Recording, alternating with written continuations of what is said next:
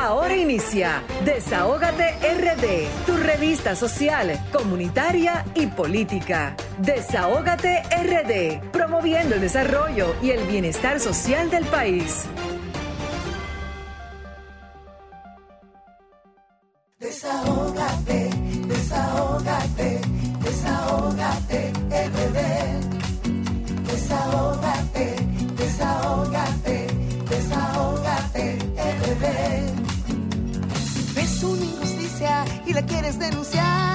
Desahógate RD, te queremos escuchar. Si de la justicia te sientes desamparado, desahógate RD, será tu mejor aliado.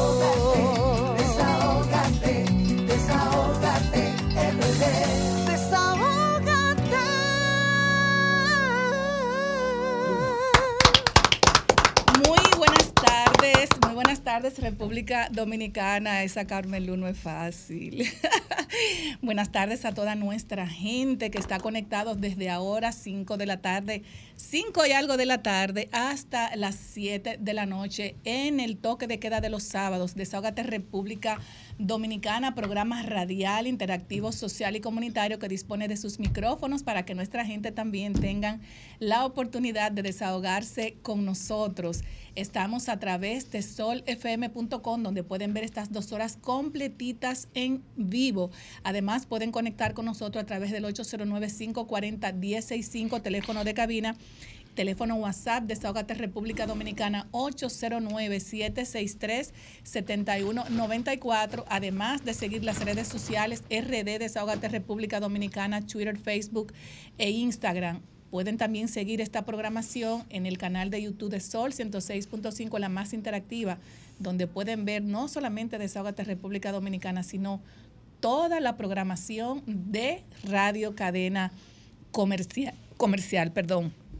Señores, y hoy, antes de iniciar también, quiero poner este programa en manos de Dios, que sea el que nos dirija a cada uno de nosotros y con esta también darle las buenas tardes a todos mis compañeros, iniciando por la doctora Marilyn Lois, eh, Vianelo Perdomo, Pablo Fernández, Yulibel Swanderpool, que acaba de llegar. También un saludo muy especial a Erika y a Romer, a nuestro querido Jesús Geraldo Martínez, que también en breve estará con nosotros acompañándonos.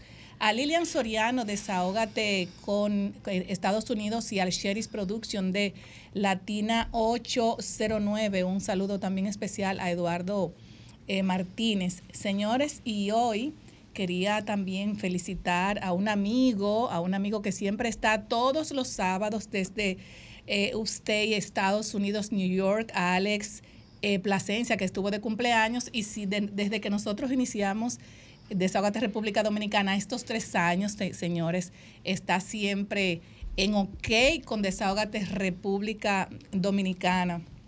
También más adelante vamos a presentar Desahógate en contra del maltrato animal. Doña, eh, la doctora Marily Logi nos, nos trae una información que, bueno, se ha viralizado en las redes sociales. Además, también el Sherry's Production de Latina 809 estará con nosotros y tendremos hoy un invitado también muy especial. Estará también eh, con nosotros Adrián, Adrián Lebrón Oviedo, abogado, comunicador e eh, internacionalista, experto en políticas públicas, donde estará abordando un tema eh, importantísimo y es el origen, causas y consecuencias regionales del conflicto entre Israel y Palestina. También estará con nosotros la doctora Noldis Naud Suberbi, experta en gestión de centros de salud, y con ella estaremos conversando y abordando este tema que nos incumbe a todos los dominicanos y dominicanas, y es el brote de dengue y las medidas eh, de salud pública. Además, señores, recordarles eh, este segmento importantísimo, tu consultorio financiero con Jesús Geraldo Martínez, quien nos trae también un invitado súper, súper especial. Estará con, estará con Jesús Geraldo Martínez en tu consultorio financiero, Gerson Ruiz Medrano, economista También vamos a tratar temas sumamente importantes. Este segmento de Jesús Geraldo Martínez, donde vamos a tratar también temas de educación, temas como educación financiera, actualización económica, consejos y oportunidades, economía personal, entrevistas especializadas como la que vamos a tener en el día de hoy y regularización financiera. Así es que no te puedes perder un tema sumamente interesante que tratará Jesús Geraldo Martínez, el lavado de activos en la República Dominicana. Así es que hoy tenemos temas que, bueno, que están en la palestra pública y como siempre, Desahogate República Dominicana también está en ese contexto para tratar para tratarlo y hacerlos a ustedes parte de la programación. No sé si tenemos ya al Sheris Production, Erika de Latina 809. Bueno, no, no, tenemos al Sheris. No tenemos al Sheris Production. No tenemos al Sheris Production. ¿Lo tienen o no lo tienen? Pues vámonos con el audio del el Production que no pudo conectar hoy con nosotros vía Zoom. Adelante.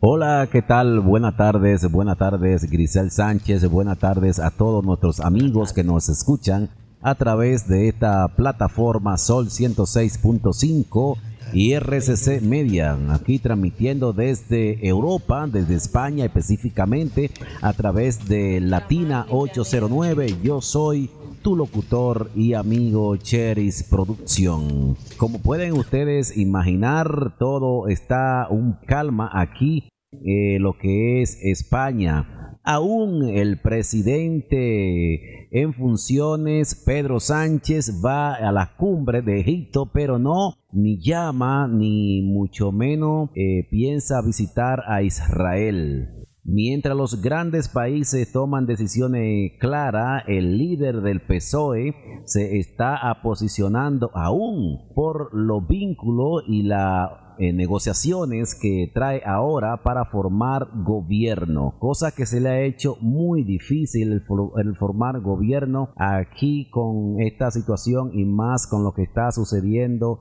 en estos países con las guerras y todo esto. Las negociaciones para la investidura de Pedro Sánchez este 17 de octubre, Sánchez reconoce que ha sido muy difícil la negociación, las negociaciones del PSOE para formar gobierno, la complicidad de las negociaciones para su investidura. Este jueves ha compadecido el señor Aragonés, la, la, Cámara para los Senadores y también ha sido muy difícil porque tanto Felipe González ha criticado bastante la posición del PSOE y del gobierno.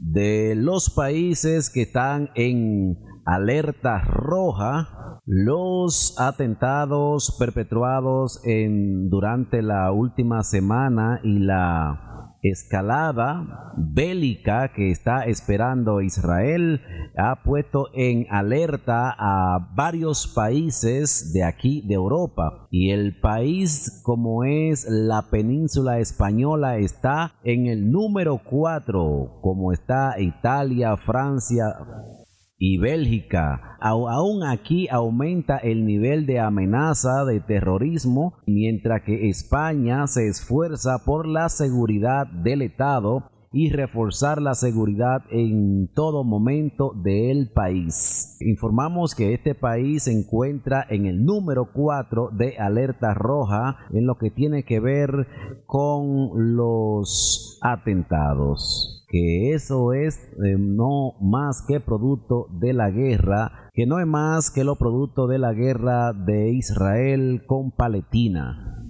Mientras el presidente del gobierno en funciones, Pedro Sánchez, ha reunido este martes la cúpula y a todo el gabinete del PSOE a la salida de los diputados, Oscar Puente ha asegurado que Sánchez ha admitido la complejidad que tiene estas negociaciones del PSOE para formar gobierno. En otro orden, no hace más de 15 días que estuvo la vicepresidenta de la República Dominicana aquí, de que estábamos reunidos y lo que se buscaban era los votos. En esta ocasión se presenta en el partido del PRM el expresidente de la República Hipólito Mejía Domínguez, la cual no tocó mucho el tema, pero sí se nota que se está posicionando para lo que puede ser el 2028-2032 con su hija Carolina Mejía. Aquí en lo que tiene que ver con la diáspora y el disgusto que trae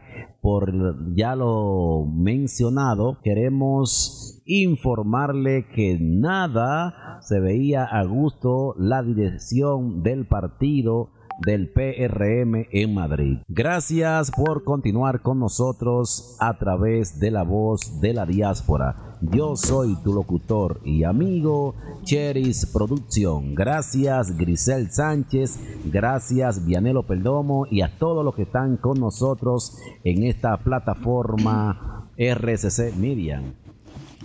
Bueno, gracias al Sheris Production de Latina 809, a nuestro querido Sheris Production, que ya me imagino que está cogiendo el frito, ¿verdad? Gracias, Sheris. Así es que nos vamos a una pausa y luego regresamos. Más de dos años de arduo trabajo demuestran la voluntad de una gestión dispuesta a solucionar las necesidades de la gente. El saneamiento de más de 40 kilómetros de cañadas junto a la construcción de Cristo Park, que impactan a más de 1.200.000 habitantes. Llevar agua a decenas de barrios con más de 20 años sin este servicio, además de la corrección permanente de averías para mejorar la distribución, son algunas de las obras que dan constancia del cambio con rostro humano. Con hechos, no con palabras. Seguiremos construyendo una gestión histórica. Corporación de Acueducto y Alcantarillado de Santo Domingo, CAS.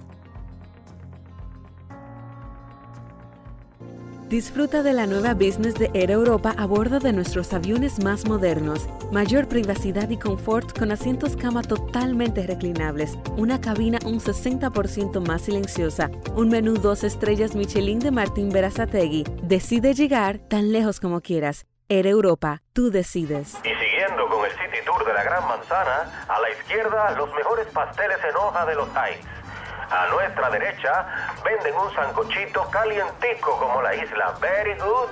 Y al frente, el banco que llegó a los países para estar más cerca de los suyos, porque donde haya un dominicano, ahí van a estar con él. Único banco dominicano en Nueva York. Ban Reservas, el banco de todos los dominicanos. sin servicio. Cuida tu bolsillo.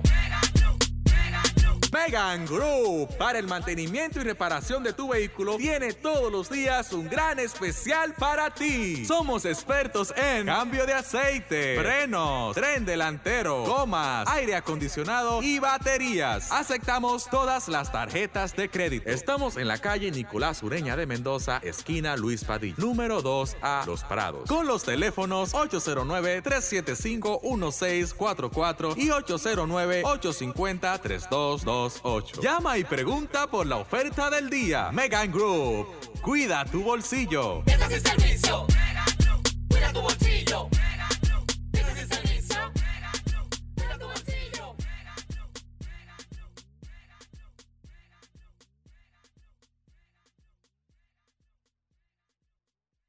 Felipe y Gaby dan fe del crecimiento de la construcción gracias a Banreservas. Lo mismo dicen Manolo, Conchita y toda la brigada por el apoyo que recibe la pelota. Muchos también son testigos del apoyo al arte y la cultura, y ni hablar de los que se benefician del programa de pignoración de arroz, como don Héctor y su gente. Que les cuente Jessica, que realizó su sueño ecoturístico con la ayuda de Expo Fomenta Pymes Banreservas. Los sectores construcción, pymes, deporte, arte, cultura, turismo y agricultura saben que detrás de uno que avanza hay muchos más echando hacia adelante. Banreservas, el banco de todos los dominicanos. Desahógate, desahógate, desahógate, RD. Desahógate,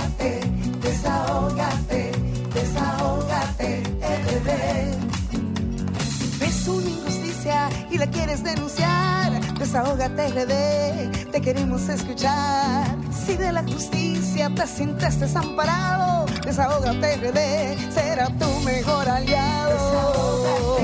Desahógate, desahógate,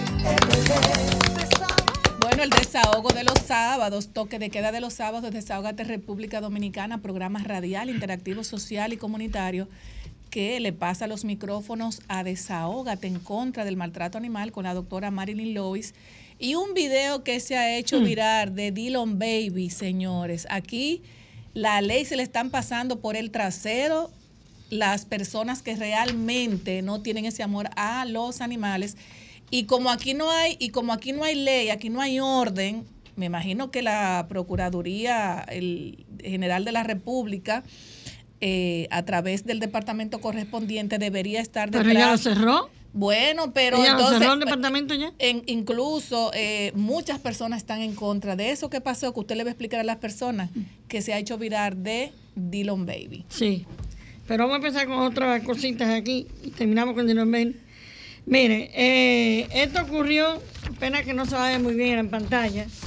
Esto fue un envenenamiento en Maimón, Puerto Plata. Y lo peor, aparte de la muerte todos esos animalitos inocentes, que tenían inclusive personas que los alimentaban siempre y tenían ciertos dueños, que se sospecha que fue una señora. Para mí todavía es horrible que sea una mujer que supuestamente somos dadoras de vida, ¿eh? entonces sea capaz de envenenar, aunque sea un animalito, y fueron más de 12 animalitos que envenenaron. Una muerte que es horrible. Entonces también, otra situación aquí, una persona de manera anónima denuncia a este perrito permanentemente maltratado, su dueño le pega, tiene actualmente un hueso visible y permanece amarrado en el sol. Ay, Dios mío. Nos informa que solo se escuchan los gritos del perro, que nadie hace nada porque el dueño es muy agresivo. Al, al- al dueño hay que amarrarlo también así mismo en el sol. Ajá, y tiene hasta una patita mala el perrito y está todo el tiempo encadenado, agua, sol y sereno. ¿Dónde es eso, Marilyn? Eh, no, no dice, lamentablemente no dice dónde, pero se ha hecho viral en las redes. Es una pena. Yo siempre he dicho, ustedes me han oído muchas veces diciendo que, que si a los dueños de animalitos, los que hacen maltrato a un animal, hicieran lo mismo, se acabaría el abuso. Usted tiene su animal en el techo, agua, sol y sereno, mira aquí, este perrito, todo el tiempo arriba de ese zinc, con este calor, arriba de ese Pero es importante siempre decirle a las personas que las, las direcciones, las ubicaciones de esas denuncias son Sí, sumamente importantes importante. porque tú no haces nada con subir una imagen de un animal sin decir dónde está la ubicación. Exactamente. Este mismo señor que subió un video, porque fue un video, yo hice una captura de una factura, eh, de una foto, y ahí en el video él habla y dice, pero no dice el sitio ni nada. Y por lo menos le echó muchísima agua. Cogió una manguera y le echó muchísima agua. Señor, ¿usted sabe lo caliente que está ese zinc? ¿Eh? Y como sufren los perritos cuando se les quema la plantilla del pie. Y que la gente, es también, la gente también, eh, eh, o sea, eh, cuando usted ve una, una situación así, usted llama al 911, usted llama a los bomberos, llama a Los todo el bomberos, mundo. Eso, él, él no hace nada con echarle agua porque el, el perro va a seguir en la misma ¿Y tú situación. crees que van ahí si tú lo Sí, claro Y que de- van. sí, el- el- bomberos los bomberos mucho, van, van mucho. van mucho. Eh, por lo menos si él dice, como dice la colega aquí, eh, eso se puede eh, tratar de, de- de someterlo, porque eso, eso es horrible lo que está haciendo ese pobre animalito. Mira esta situación. Esto es, este perrito está esperando la muerte ahí amarrado, encadenado en Iberoamérica. Eso es en Los Coquitos, en el edificio 2, y- entre el edificio 2 y 3. Mira cómo ese animalito tiene aquí en el cerebro, ahí en la frente, tiene un hoyo de gusano y encadenado todo el tiempo. Vuelvo y repito, si hicieran lo mismo el dueño, se acabaría el abuso con los animales. Abuso. Se acabaría el maltrato con los animales. Mira la cantidad de basura. O sea, para ese dueño, ese perro es una basura y más nada. Ese perro es una basura. Y está en Los Coquitos, Iberoamérica, entre edificios 2 y 3, Santo Domingo Este. Bueno, lo que dijo la, la colega aquí. Este se quiso ser más famoso lo que es. Horrible, horrible, horrible. Esta persona con dos perritos, él, se la estaba, él hizo un video grabando y manejando, manejando, grabando, con los dos perritos encima y comienza a hacerle movimiento y cosas al perrito. No, y la bulla de esa. La de esa bulla, el escándalo de que tenía él ahí, Miren las imágenes, eso está viral en las redes. Pero la verdad, aquí se ve el video, ustedes lo pueden encontrar en las redes, el video completo. Tan barbarazo es él con ese perrito que publica que lamentablemente uno murió porque con los, los amaqueos que le estaban dando y son dos cachorros. No, y son dos animalitos que, cachorritos. que, que- que, o sea, son como bebés. Sí, los Que tú no cachorritos. lo puedes sacudir mucho porque imagínese. Pues uno murió y él lo dice de una manera más como si nada. Entonces la persona, hay una joven que sale ahí en el video, mientras él canta, ella baila. Señores, no tiene ni siquiera eh, panty puesto la muchacha. El vestido se le ve totalmente todo. ¿Usted cree que eso es posible? ¿Qué tiene que ver los panty con los perritos? No, no, no. Lo que estoy diciendo es que es una barbaridad también. Ah, bueno. Que es una barbaridad. Ya eso está de moda, que las mujeres estén en cuera. Es una ya lo- por eso es que está. por- Ella sale Mani- con ellos cargados ahí. Ella sale con ellos cargados. No, pero tú sabes que lo de los panty sin panty, ¿tú, sabes- tú entiendes? No, eso es feísimo. Ah, es Sí. feo eso. Claro que sí, y más públicamente. En la televisión la ven los niños. Pero que aquí no hay, aquí Los no hay, ¿cómo se llama? Lo que, lo que funciona del espectáculo, público. público. ¿Dónde está eso? Eso No, nada más no. sonó cuando iban a hacer las elecciones ya. ahora. Pero eso Ah. no funciona aquí en este país. Pero yo, yo estoy en Como no está de eso. funcionando ni la ley ni, ni, ni la oficina de, de- ¿cómo que se llama? Que se me olvida, ¿de espectáculo qué? Espectáculo De, público. pe- de espectáculo público. Pero el tema de los panty, la muchacha, déjalo para después. Está bien, el que- pero como ella sale ahí cargando hasta los perritos. Entonces aquí, usted sabe, ustedes conocen. A Tolentino, que A sea, sí, Tolentino. a, a nuestro amigo Tolentino, Prisión un abrazo para, para- mi amigo Tolentino, que es mi Prisión amigo. para Dilón, ma- maltrato animal. Ahí está la joven con los dos perritos. ahí está él. Y él hizo un- una grabación, fue, en programa. Y le dio duro. Le dio duro porque la Así verdad que eso es. está horrible. Así es. horrible, horrible. Entonces aquí, este es otro caso. Ayuda, por favor, esta perrita está parida dentro de un centro de escolar en República de Haití. Calle Yolanda Guzmán, ubicada en el Sánchez Luperón, Luperón, necesita ser rescatada y esterilizada. La perra se siente acorralada en los momentos que los estudiantes no están en las aulas y podría entonces morder a, a cualquier persona que se le acerque a su cachorrito Eso en el barrio. porque ya está parida. Ya vamos a casi a terminar, pero aquí hay otro caso, un perrito chocado en los Alcarrizos, fue atropellado y hay que llevarlo urgente, urgente, urgente, a una veterinaria. Aquí hay dos gatitos que temen mucho por la vida de ellos, porque acostumbran unos haitianos a comérselo. Eran tres, ya se comieron uno. Y que se cuiden los otros, grande. porque le van a dar si lo agarran. Sí, por eso que están publicando para ver si alguien lo rescata, porque acostumbran a comérselo. Ah, pero ven acá. Entonces, ya para terminar, este perro está extraviado. A mí me parece que uno que vive detrás de, de Plaza Lama de la 26 de febrero, porque me parece mucho a ese. Pero lo han publicado ya muchísimo porque no aparece el perrito, o sea, no aparecen los dueños. No aparecen los dueños, pero lo vieron, es un chau chau, lo vieron por Taco Verde La Chuchi, frente a Blue Mall. Ahí está, si alguien sabe quién, dónde anda el perrito y conocen a su dueño, su dueño que lo vean, para que lo vayan a rescatar. Así Bueno, es. Ahí terminamos. Bueno, muchísimas gracias, mi querida doctora Marilyn Lois, por esa, ese desahogo en, en- en contra del maltrato animal y esperamos que se escuche a Tolentino, ya que no se escucha al Departamento de Protección Animal de la Procuraduría General de la República.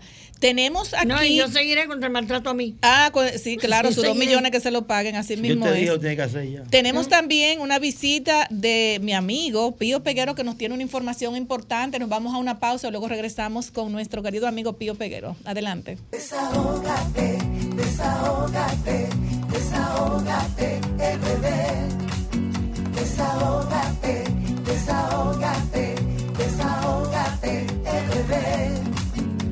Si ves una injusticia y la quieres denunciar, desahógate RD, te queremos escuchar. Si de la justicia te sientes desamparado. Desahógate RD será tu mejor aliado. Nosotros queremos, señores, abrir los teléfonos y en la próxima semana, el sábado próximo, vamos a tener unos regalitos para nuestra gente, ya que, señores, el día 11 de este mes cumplimos tres años, así que vamos a abrir, no para los regalos ahora, sino que queremos Habla que claro. nuestro, nuestros radioescuchas se comuniquen con nosotros también y tengan la oportunidad de desahogarse claro. con los temas que hay ahora mismo eh, eh, en el país, muchos temas encontrados como el dengue, como la guerra, como el asunto de Tecachi y Yailin, o sea, un revolú de cosas que ya la gente ni sabe, señores. Así es que vamos a Pero llamar. hoy era audiencia, ¿qué pasó hoy? No, no sé, yo lo que estoy, ¿Todavía? aten- yo estoy atenta al era. dengue ahora mismo. 809-540-165, vamos a... Comunícate 809-540-1065. 1-833-610-1065 desde los Estados Unidos. Sol 106.5, la más interactiva. Bueno, ahí la primera llamadita. Buenas tardes, desahógate. Sí, buenas tardes. Le hablamos de Ciudad Juan Bosch. Hola, ¿cómo estás? den- Bien, para hacer una denuncia. Adelante. Sabe que ahora el señor presidente va a ser el centro de acopio de los ilegales en Ciudad Juan Bosch y nosotros no estamos de acuerdo con eso. Será otro centro, porque eso es un Haití chiquito. ¿Cómo va a ser? Ah, Ah, pero bueno, ahí sí, está, otro- ahí un está tu, centro de acopio, sí, para los ilegales. Eso es un Haití Otro. chiquito. ahí está entonces tu Así denuncia, mi amor. Cualquier Sí, cosa, estamos aquí para que ustedes se desahoguen. Ah, gracias. Amén, muchas gracias. Buenas tardes, desahógate. Buenas tardes, equipo. Buenas tardes, Wendy, ¿cómo este estás? lado. Bueno, escuchando eh, esa señora de que el gobierno cada día más, este gobierno indolente cada día más es más facilidades para los haitianos, pero yo lo entiendo, a este Cuidado, gobierno Wendy. indolente. Que Yo eso no es facilidad. Llevarse un centro Yo- como el de Jaime. yo- no es Yo facilidad. lo entiendo por qué es que le da tanta facilidad a los haitianos, porque que es, los Estados Unidos lo obliga a ceder tanta divina cosa. ¿Sabe por qué los Estados Unidos lo obliga? Por el tema del narcotráfico. Ay. Estos funcionarios Ay. entrando y sacando tanta divina Ay, mi madre. Ay, Dios mío, Wendy. Bueno, se cayó la llamada de Wendy. Cuidado. Se la cortan porque imagínate. No, no, lo que pasa es eh, el, el asunto de, de, de Ciudad Juan Bosch. No sé si vi como que no iba, ¿Qué? no iba a ser en Ciudad Juan Bosch, que van, Si a- es que en van a Ciudad hacer- Juan Bosch, ellos que van a hacerlo hacer fuera de Ciudad Juan Bosch. Ciudad Juan Bosch está lleno de haitianos. Para deportados. Para... No, no, no, no. Está lleno de haitianos. Bueno, y eso es otro tema, Pablo. se llama Está lleno de haitianos hay que ponerle a eso. El pequeño haitianos, Bueno, pero donde que se va a quiera, donde quiera hay mucho haitiano. No, no, pero no, no, como hay. Bu- buenas tardes, desahógate. Buenas tardes. tardes, sí. Buenas tardes. Quiero desahogar, Adelante con su desahogo. ¿De dónde nos hablan? sí, felicitar al gobierno por haber gastado 8 mil millones de pesos en publicidad, Ay, por, por haber subido la carne de 40 a 90. ay. ¿La carne de qué? ¿De, qué? ¿De pollo o de cerdo? De pollo. De pollo, cerdo. Buenas tardes, desahógate. Saludos para mi querida amiga Wendy. A Enrique, buenas tardes. Enrique de la Romana. Un abrazo, Enrique, para ti. Un abrazo para la gente de la Romana. Un abrazo. No. Adelante. Ya yo no me voy a desahogar con Wendy, que diga lo que ella quiera. Ay. Y ese señor que dijo que la- en publicidad, todos los gobiernos gastan en publicidad, ¿qué es lo que usted está hablando? Ay. Este gobierno. Entonces, usted no ve, mientras existe la doble moral en este país, este país nunca saldrá camino, la frontera cerrada, critican al gobierno. Cuando está abierta, entrando parturienta haitiana, critican al gobierno, que el gobierno está aceptando haitianos en este país. Y ahora, están perdiendo los productores, los huevos, son los- se, le- se le están perdiendo, que no lo vendan a nosotros. Bueno, se cayó también la llamada. Buenas tardes, desahógate. Buenas tardes, ¿cómo está? Muy bien. ¿De dónde nos habla? ¿Quién nos habla y de dónde? Lorenzo del Almirante. Hola, Lorenzo. ¿Cómo estás? Adelante. Estamos bien, gracias al Señor. Suelta, Adelante. hermano. Eh, felicitarle a ustedes por el- este programa tan lindo, tan hermoso, Ay, muchas donde gracias. le, le dan la oportunidad al pueblo de que se exprese, se desahogue. Así es. Y si tiene alguna gratitud también puede expresarla a través de su programa. Así es.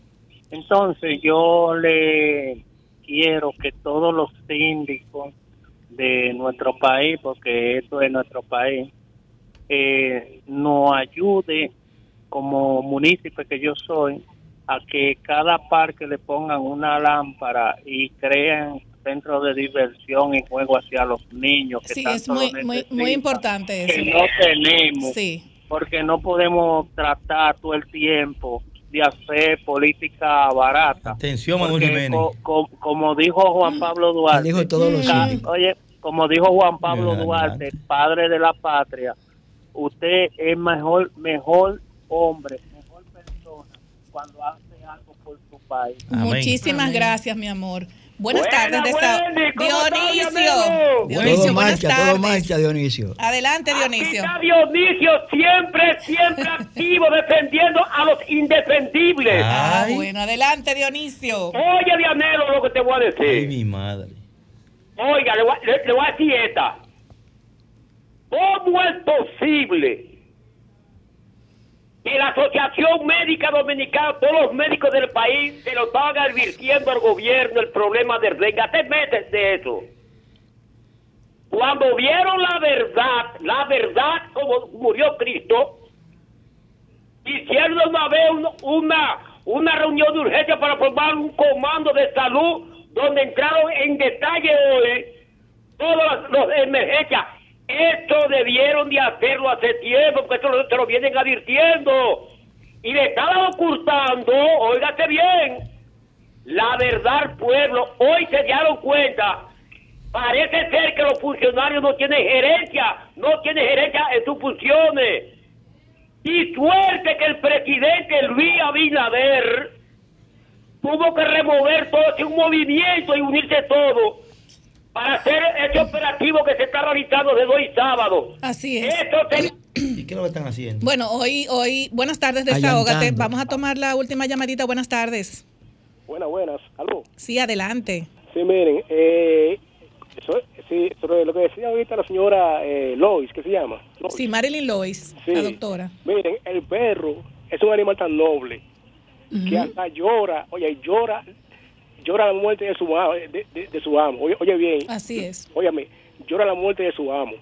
Entonces yo creo que con el tiempo eh, aquí va a haber que, eh, aquí va a haber que, que- que hacer o crear una policía antiabuso de animales. Oye, La ley lo establece, lo que no se ha cumplido, no se ha hecho, pero la ley lo porque dice. que- ah, sí, porque que aquí hay unos animales con dos patas. Ay.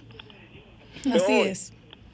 No, muchísimas gracias, mi amor. Tenemos, tenemos ya, muchísimas gracias a las, a las personas que eh, se comunican con nosotros, pero tenemos ya también compromiso con nuestros invitados. Ya tenemos a, bueno, a, a nuestro invitado sentadito ahí esperando que lo presentemos para luego de la pausa pasar a compartir con todos nosotros Desahógate República Dominicana para desahogarnos con un tema muy interesante, la guerra de Israel y Palestina. Nos vamos a una pausa y luego regresamos. Desahógate, desahógate, desahógate, RD. Desahógate, desahógate, desahógate, RD. Si ves y la quieres denunciar, desahógate RD, te queremos escuchar. Si de la justicia te sientes desamparado, desahógate RD, será tu mejor aliado. Bueno, señores, ya, ya con nosotros la intervención. Bueno, estaremos conversando con Adrián Lebrón Oviedo, abogado, comunicador e internacionalista, experto en políticas públicas, donde muchas personas están esperando esta, esta in- intervención tuya con relación al, al origen, causas y consecuencias regionales del conflicto entre Israel y Palestina. Y a propósito de esto, que, que, eh, antes de, de que tú me des las buenas tardes y todo esto, para que no se me olvide, dice que arranca la cumbre en Egipto sobre Gaza en la participación de más de 30 países. Y oye, ¿qué países están ahí, señores? Ahí está Qatar, los Emiratos Árabes Unidos, Palestina, Jordania, Italia, España, Grecia, Canadá y por ahí María Seba. No estamos nosotros ahí. No, no, ¿qué pasa? No, Pablo.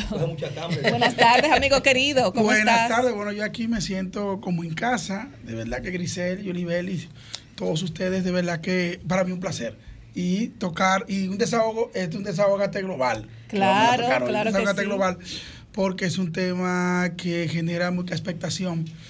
en el mundo. Y vaya usted a ver que es un conflicto que tiene, que tiene bastante tiempo. Hay un relato largo y un relato corto. Sí, porque por ejemplo, uno, uno, por ejemplo, las mujeres que somos muy sentimentales, y no solamente las mujeres, sino toda, todo el ser humano que ve esta guerra donde sufren tantos niños, tantos animales, adultos, ahí se va todo el mundo, ahí sufre todo la, toda, la, toda la, población, pero en esa parte sentimental la vemos así.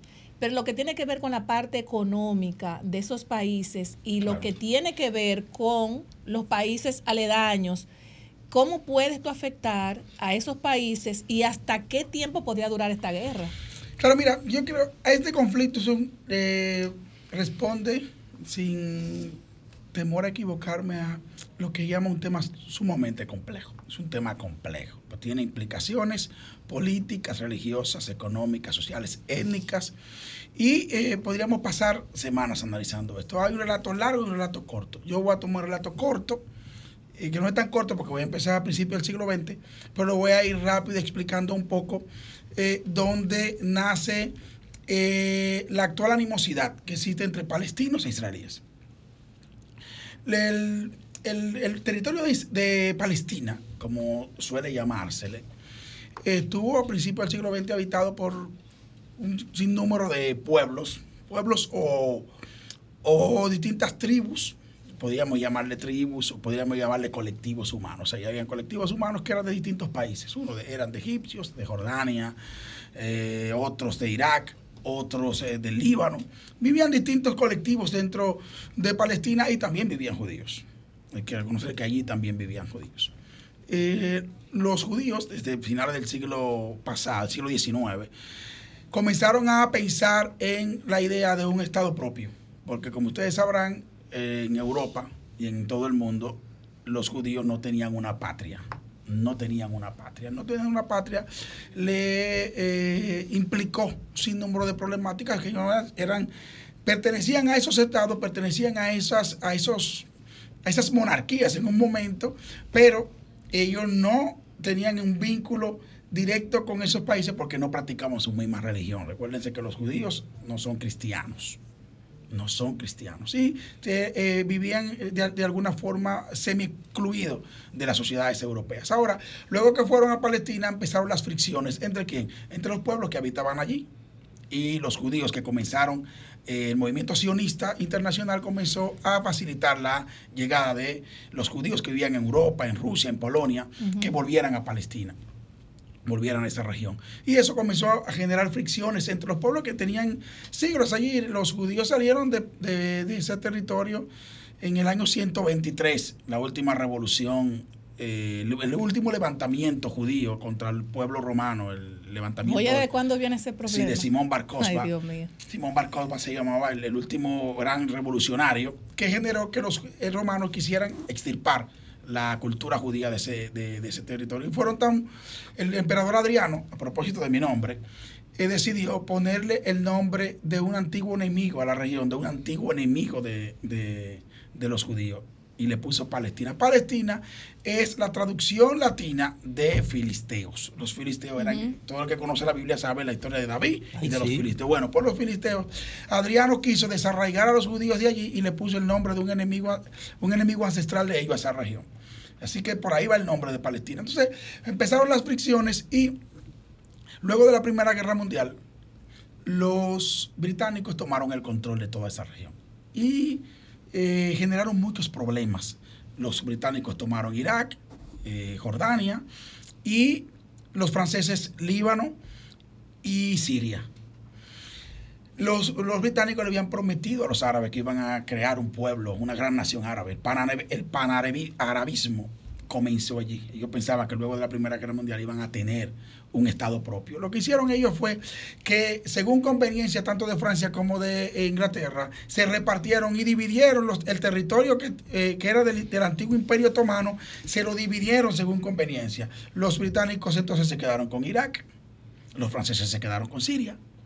Pero ¿qué pasó? Al, al crear esas fronteras, no tomaron en cuenta la composición étnica de, esas, de esos territorios. Es decir, ellos no tomaron en cuenta que, por ejemplo, en Irak había una mayoría suní y otra, y otra población kurda y otra población, eh, por ejemplo, chií. que son la gran- las dos grandes divisiones del mundo del mundo islámico, los chiíes y los y los suníes. Pero no vamos a entrar en, en esa Mm. parte en esa parte religiosa porque es bastante enrevesada. Entonces los franceses se quedaron con Siria y Egipto surgió como el país dominante. Egipto, que es el país lógicamente más grande y que es más, más poblado que tiene, que tiene eh, el mundo árabe. Entonces, ¿qué pasó? Comenzaron las fricciones entre los judíos que empezaron a habitar en Palestina y los pueblos que ya que habitaban allí. Luego de la Segunda Guerra Mundial, todo el mundo sabe lo que pasó con los judíos en Europa. Todo el mundo sabe lo que pasó con el- los judíos en Europa. En ese periodo, muchos judíos europeos comenzaron a financiar la vuelta de judíos que vivían allí hacia, hacia, hacia Palestina. Empezaron a financiar y luego comenzaron a crear los famosos kibbutz, que son como unas granjas colectivas donde viven los judíos, donde empezaron a vivir los judíos y comenzaron a, a llegar y a habitar el territorio, a tomar el territorio, literalmente a tomarlo. Cuando sobrevino la Segunda Guerra, terminó la Segunda Guerra Mundial, tam- también terminó el mandato británico. Los británicos terminan el control, la administración que tenían sobre el territorio palestino y se van en el 48.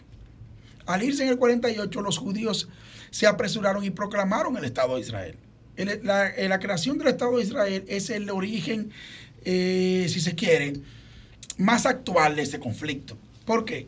Porque la resolución 1888 de la ONU decidió que había que crear dos estados, uno palestino y otro judío. Los árabes, a mi juicio, cometieron el gran error de en vez de proclamar el Estado palestino, simplemente negarse a la existencia del Estado de Israel. Le declaran la guerra a Israel en el 48 y pierden esa guerra. Israel entonces toma el control. No, exactamente. Israel entonces se establece ya, gana una guerra, entonces tiene ya derechos a, a estar, a ocupar esos territorios. Luego, en el 67, vuelven a una guerra contra Israel. Israel le arrebata los altos de Golán, le arrebata el desierto del Sinaí a Egipto y le arrebata eh, parte, la de Jerusalén Este, que estaba en control de Jordania. En seis días, la famosa guerra de los seis días, los, el, el Estado israelí. Es decir, los judíos. Sí, el Estado israelí. El tema de los judíos, el, el tema de si el Estado es judío o no es judío también es debatible. Ahora, el Estado israelí, el Estado de Israel, le arrebató a Egipto, a Jordania y a Siria parte del territorio que, que ocupan hoy. ¿Qué resultó? Esa guerra le dio legitimidad A Israel. claro, le da legitimidad hacia frente al mundo árabe. Pero la, la hostilidad y la belicosidad del mundo árabe con, con Is- con Israel no ha cesado. ¿Qué pasó? Que luego de eso el Estado israelí comenzó a ocupar los territorios, teniendo el control político y militar del territorio, comenzó a aprovecharse de manera desproporcionada de él. Hay que reconocer, yo, Adrián Lebrón, estoy de acuerdo con que tienen que existir dos estados, uno palestino y uno israelí. Y creo que el Estado palestino, en, en un primer momento, los árabes cometieron el error de no proclamar el Estado palestino y apostar a la desaparición de Israel.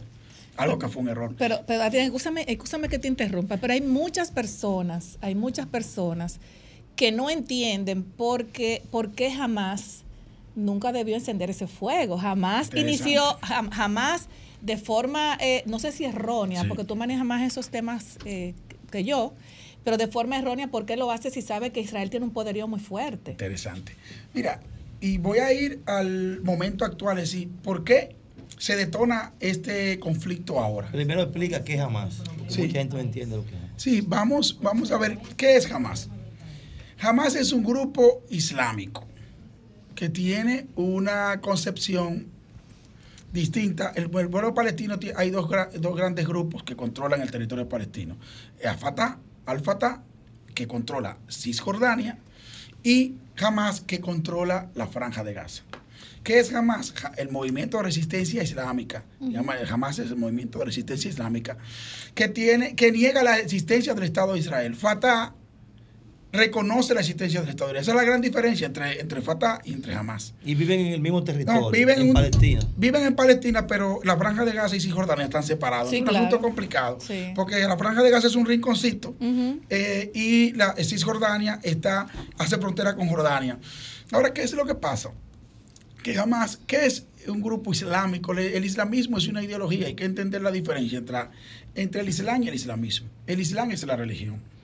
El islamismo es una ideología política que pretende imponer la ley, la sharia, como modelo de vida en la sociedad donde impera, como por ejemplo Arabia Saudita.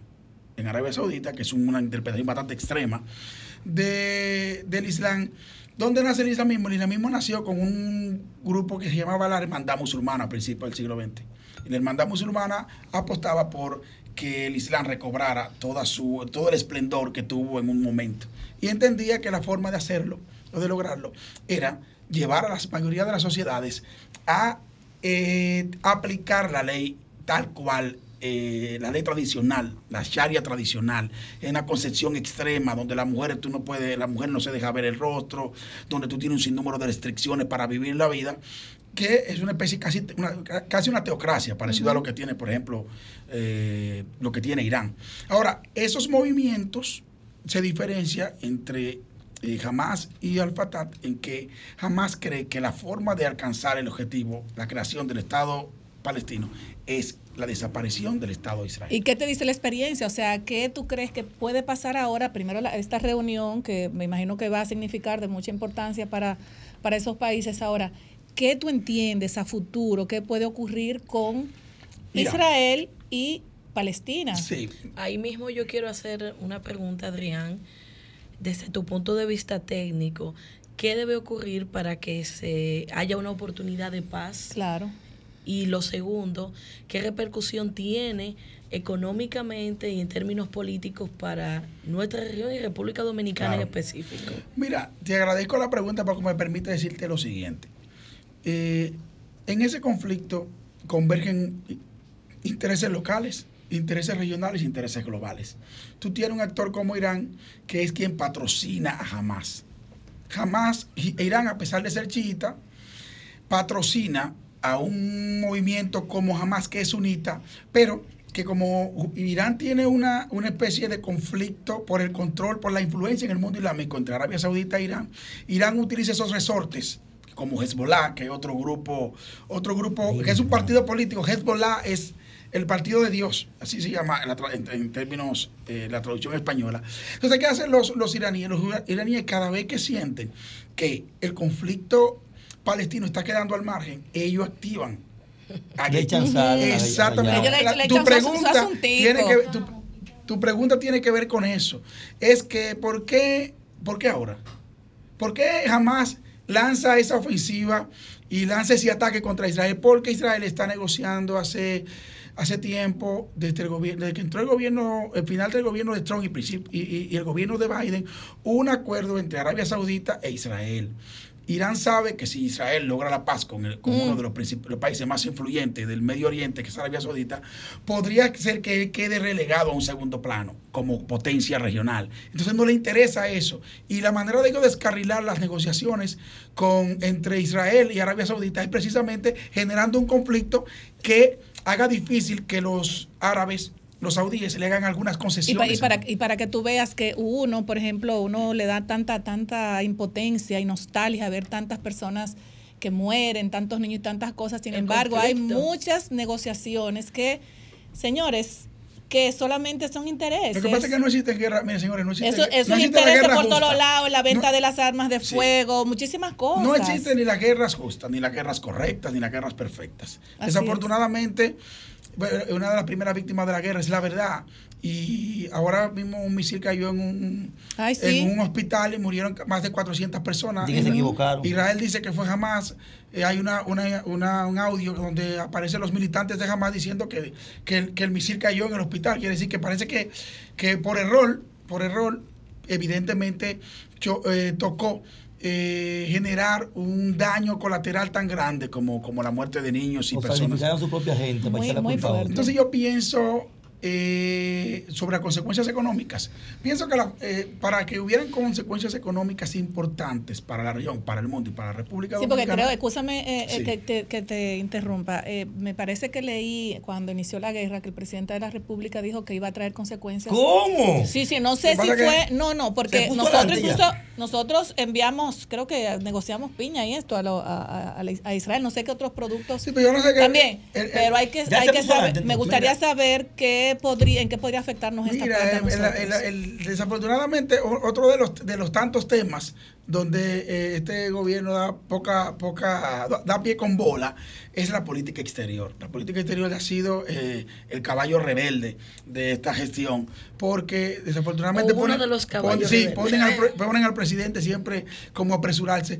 La única forma de, por, por ejemplo, como yo lo veo, de que existan consecuencias importantes en este conflicto es, por ejemplo, si, si se convierte en un conflicto regional, es decir, si Irán, si, si Irán interviene, si hay un problema, por ejemplo, en el Golfo Pérsico, por donde transita más del 25% del petróleo mundial, lógicamente eso va a generar una crisis, una crisis de suministro de crudo en todo el mundo y eso va a tener repercusiones globales. Y nosotros estamos... Bueno, creo que, que el, el presidente venezolano apoya a los palestinos. Sí, recuérdate que, que Venezuela tiene muy buenas relaciones con Irán. Eh, tiene muy buenas relaciones con Irán. Estados Unidos, previendo eso, incluso le, le alivianó un poco las sanciones a Venezuela para que pueda exportar un poco, eh, exportar más petróleo y quizás sopesar cualquier duda que tenga o nerviosismo que pueda tener el mercado. de Es que. Venezuela es el rey del petróleo, mi amor. Tiene O sea, mucho petróleo, pero la industria venezolana está muy, está muy maltrecha porque Sí. el chavismo la ha golpeado de manera inmisericordia. Es una pena.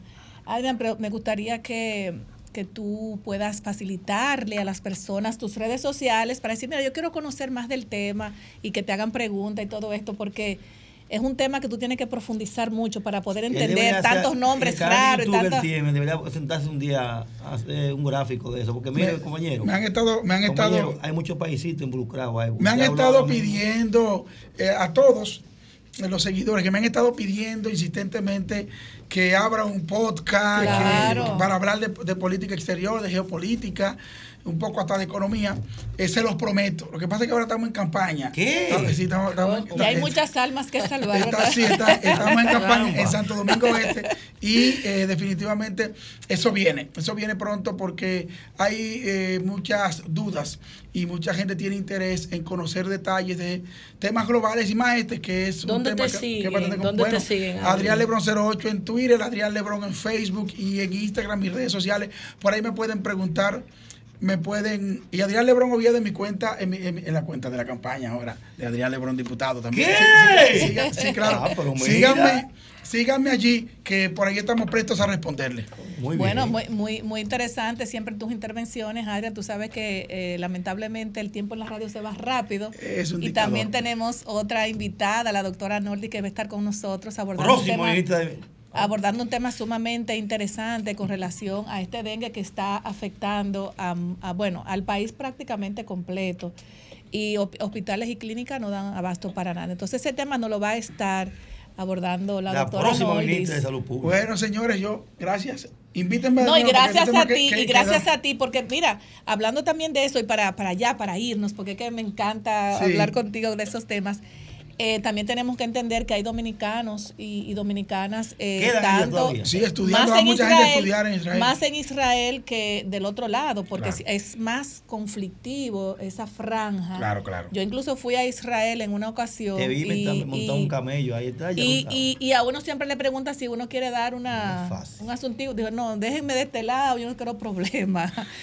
Pero realmente eh, a los dominicanos y dominicanas también en el exterior que, que se, se cuiden, como hacen los otros países y los consulados también. Claro no- que sí. No he visto, eh, no sé cuál es el cónsul en dominicano en Israel, como que no he visto muchas informaciones de esto, pero sería bueno hacer llamado de atención, dar algunos teléfonos por si acaso pasa algún que problema, estar aquí hace que rato. la gente pueda conectar con ellos. la política exterior no es por lo que este gobierno brilla Bueno, eh, mi querido Adrián, muchísimas gracias por tu intervención. Recuerda que estos micrófonos siempre están a tu orden para que puedas también venir a desahogarte con nosotros. Gracias a ti y vamos a una pausa y luego regresamos. Desahógate, desahógate, desahógate, RD. Desahógate, desahógate, desahógate, RD. Si ves y la quieres denunciar, desahógate RD, te queremos escuchar. Si de la justicia te sientes desamparado, desahógate RD, será tu mejor aliado. Desahógate, desahógate, RD.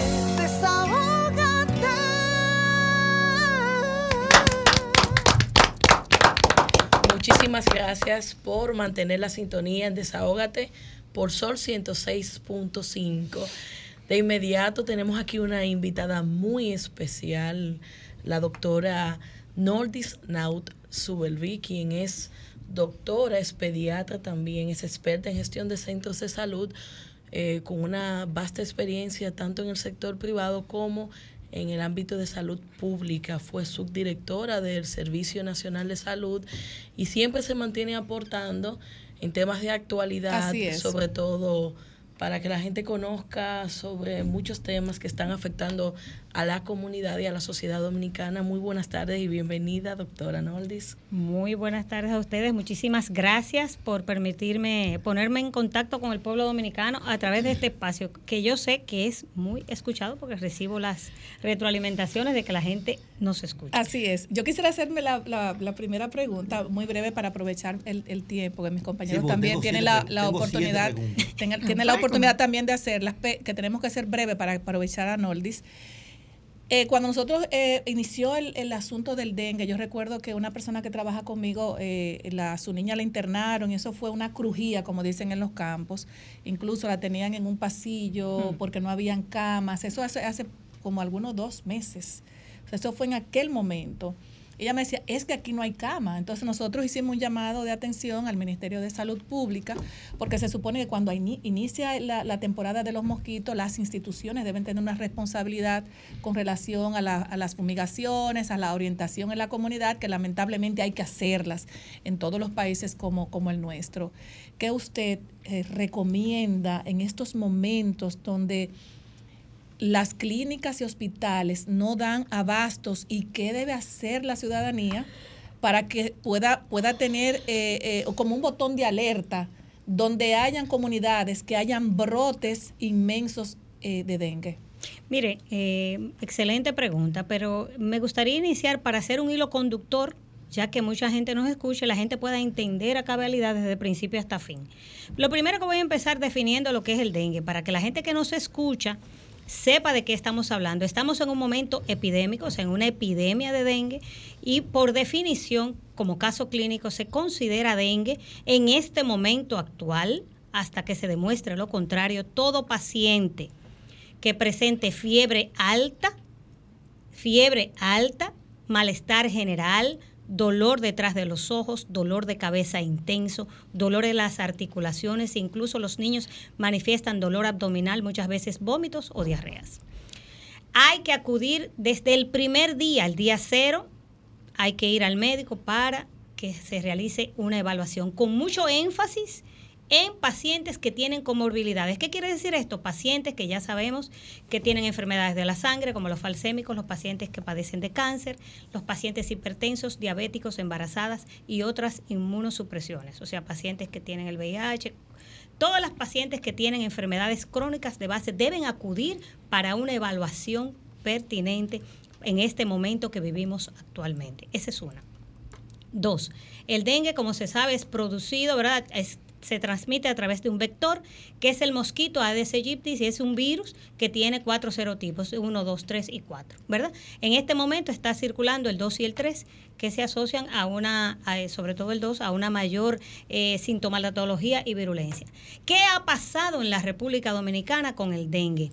Pues lo que ha pasado es que ha habido un descuido por parte de las autoridades porque desde el año pasado Sabemos los que, y sobre todo los epidemiólogos y los conocedores del dengue, saben que el dengue es una enfermedad endémica de la República Dominicana. ¿Qué quiere decir? Que está a los 365 días del año, no estacional, como escuché por ahí, sino que está siempre presente en la República Dominicana porque y en el resto de las Américas, sobre todo con un énfasis en esta área del Caribe en el segundo semestre del año, que es cuando llega el calor, entonces se incrementa. ¿Por qué? Porque el calor, la humedad, vivimos en un país donde la provisión del agua no es de manera permanente y la gente tiene que almacenarla y muchas veces no lo hace de la mejor manera posible, ¿verdad? Entonces, ¿qué sucede? Que hay una mayor incidencia, pero en este momento en la República Dominicana, ¿qué pasó? ¿Es predecible que esto suceda? Sí, porque saben los estudiosos de los temas epidemiológicos que cada dos a cuatro años hay un repunte de la enfermedad y desde el año pasado ya las autoridades sabían que había una tendencia al alza, porque para eso está la vigilancia epidemiológica y se veía que la tendencia, el patrón, el comportamiento era al alza. ¿Por qué llegar hasta este momento sin orientar a la población y sin hacer caso a las directrices de la Organización Panamericana de la Salud que instó a sus miembros asociados a qué? A aumentar la información, a garantizar la educación, que no es solamente hablar, es acompañar a la comunidad y también habló la Organización Panamericana de la Salud desde el año pasado a que se ampliara lo que es la red de servicios para garantizar un acceso oportuno a la población. Y aquí ha sucedido que, señores, todo lo opuesto. Aquí no se tomaron previsiones. Ahora usted ve un aparataje que realmente es vergonzoso con un grupo de gente en la calle fumigando, haciendo intervenciones con el cloro, con las unidades del 911 que está en decadencia franca, en la calle también haciendo una parafernaria de muy mal gusto.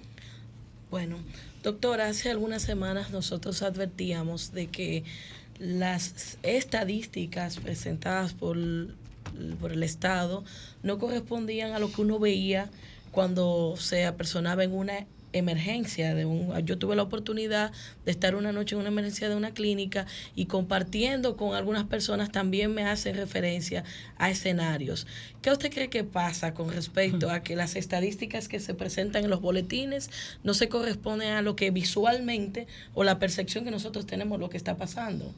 Bueno. Antes de responder, doctora, y agregando un poquito a lo que dice la compañera Julie Belli, en este mismo espacio, en este escenario donde estamos sentados, dijimos hace dos semanas que el sistema de salud de República Dominicana está colapsado completamente. Por eso que decía Julie Belli, me tocó estar con unos familiares en un hospital y tuvimos que salir a comprar agua porque ni agua había. Y por eso dijimos que está colapsado, empatando eso con, con lo que dice Julie Belli, su parecer, por favor. Miren, vivimos un momento delicado realmente con el tema de la información oportuna. No solamente información oportuna, sino información veraz. Porque, eh, lo decimos eh, con toda propiedad, porque la información está en las plataformas digitales del Ministerio de Salud que al día de hoy solamente ha reportado la semana epidemiológica 38 en su boletín que corresponde del 13 al 23 de septiembre. ¿Cómo? Exactamente. Y estamos viviendo, ustedes saben, ya la semana epidemiológica 42. Siempre vamos con cuatro semanas de atraso. Ay. Entonces, la gente no sabe realmente, o sea, no los que nos interesa la data real, que es a, a toda la población dominicana, no la tiene de manera oportuna ni real. Usted se pone a hacer un análisis y insto a la población ahora mismo a que me busquen en los boletines epidemiológicos de, eh, la, del Ministerio de Salud, que no solamente reportan las enfermedades transmitidas por vectores, sino la zoonosis, donde la leptospirosis también va en aumento, que eso es importante. Las enfermedades prevenibles por, por, vacuna también van en aumento. En esta semana 38, 18 casos de eh, tétano eh, muchísimas enfermedades, la mortalidad materna infantil, eh, la tosferina, la malaria que también va en aumento. Eh, todas estas enfermedades, pero sobre todo voy a hacer énfasis en la mortalidad neonatal.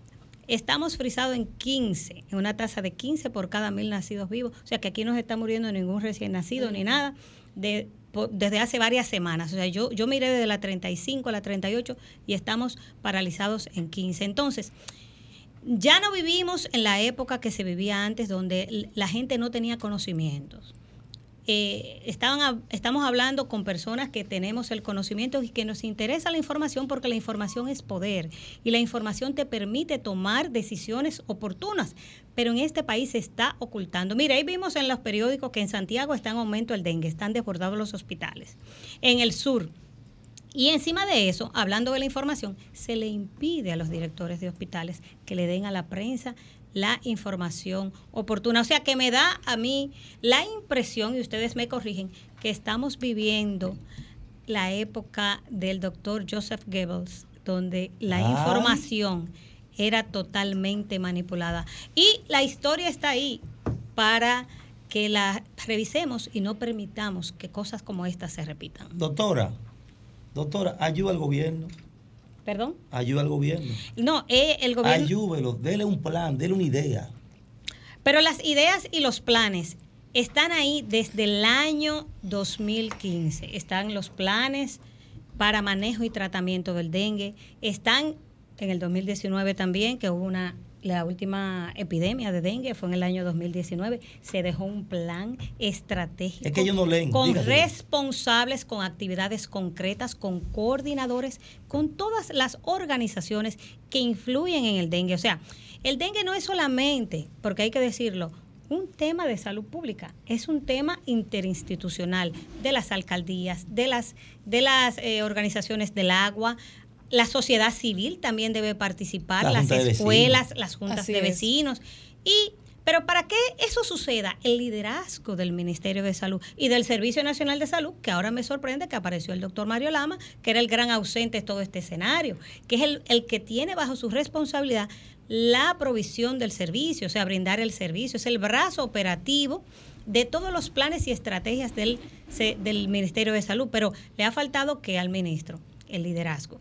Y eso es lo que ha dado como resultado que esta situación se les haya salido de las manos y que los dominicanos, lamentablemente, sobre todo nuestros niños, estén pasando por este momento tan penoso. Doctora, ¿dónde, dónde las personas pueden contactarla? Eh, ¿Algún teléfono, redes sociales para que algunas preguntas que surjan, bueno, pues puedan, usted puedan Esta- conectar con usted? Estamos en Pediatric Center, que está en la calle Doctor César Dargam número 10, en la Torre Azul, edificio eh, Eduardo II, en el piso octavo,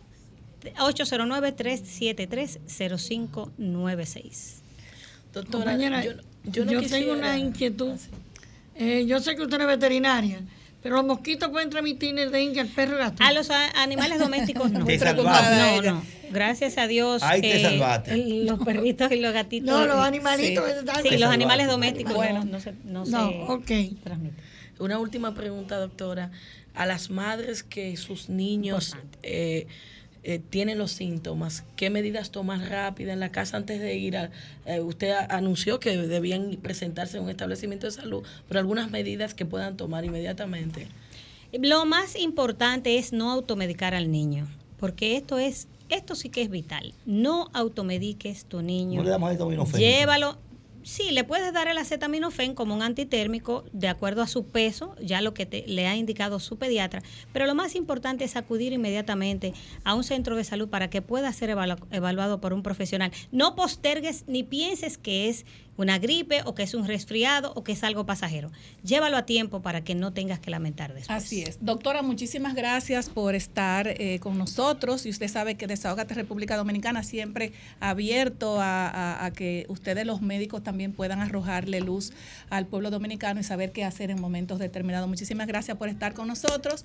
Número de contacto y para que nos vayamos a una pausa. Y por último, bueno, como ya di mi número de contacto, lo que sí quiero hacer es un último énfasis a que la gente elimine los criaderos. Así es. Eliminar todo lo que acumule agua, la basura, todos los floreros, revisa tus bromelias, eso hay que eliminarlo, todas esas ah, eh, matas que tenemos a Y veces a en la casa rincones, y a limpiar todo, rincones, para eliminar al mosquito. Así es. Muchísimas gracias. cloro, como Muchísimas- Sí, cloro untado. Y tanque tapado, así es. Muchísimas campaña. gracias, Tranquilo doctora. Nos vamos a una Así pausa y luego regresamos.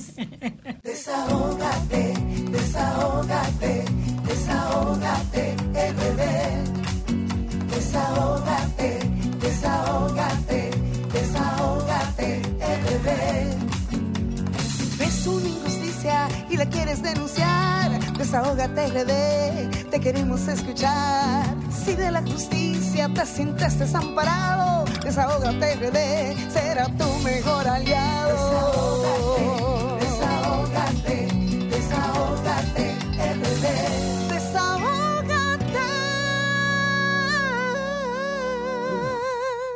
Es el momento de tu educación financiera y actualización económica para llevar a cabo los consejos prácticos sobre inversión, emprendimiento y economía personal con tu consultor financiero Jesús Geraldo Martínez. Tu consultorio financiero con Jesús Geraldo Martínez llega a ustedes gracias a Ban Reservas, el banco de todos los dominicanos. VHD, el futuro que quieres.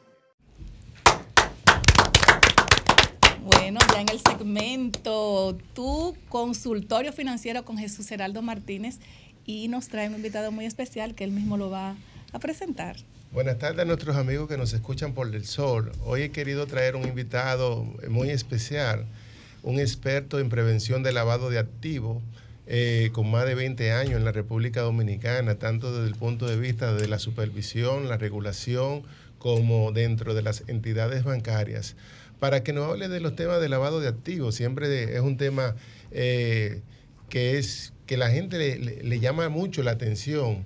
Y he querido invitar a Gerson Ruiz, que tiene más de 20 años, como he dicho, en tema de prevención de lavado de activos, con certificaciones nacionales e internacionales, para que nos hable qué es el lavado de activos, cómo anda la República Dominicana en tema de prevención de lavado de activos, cuáles son las modalidades eh, a nivel de lavado de activos que se dan, cuál es el rol que tienen las entidades bancarias, porque a veces cuando vemos estos temas de que una gente movió 2.500 millones, 3.000 millones, entonces la gente piensa en los bancos, sino que nos le explique a la ciudadanía eh, cuál es el rol que tienen los bancos, cuáles son las entidades eh, gubernamentales llamadas a perseguir el, la- el lavado de activos en la República Dominicana y cómo nosotros como ciudadanos, como personas, debemos prevenirnos para no, no, no ser cautos y caer dentro de una red eh, desprevenidamente por ingenuidad del tema de lavado de activos. De modo de que, eh, bienvenido Gerson, tiene la palabra para que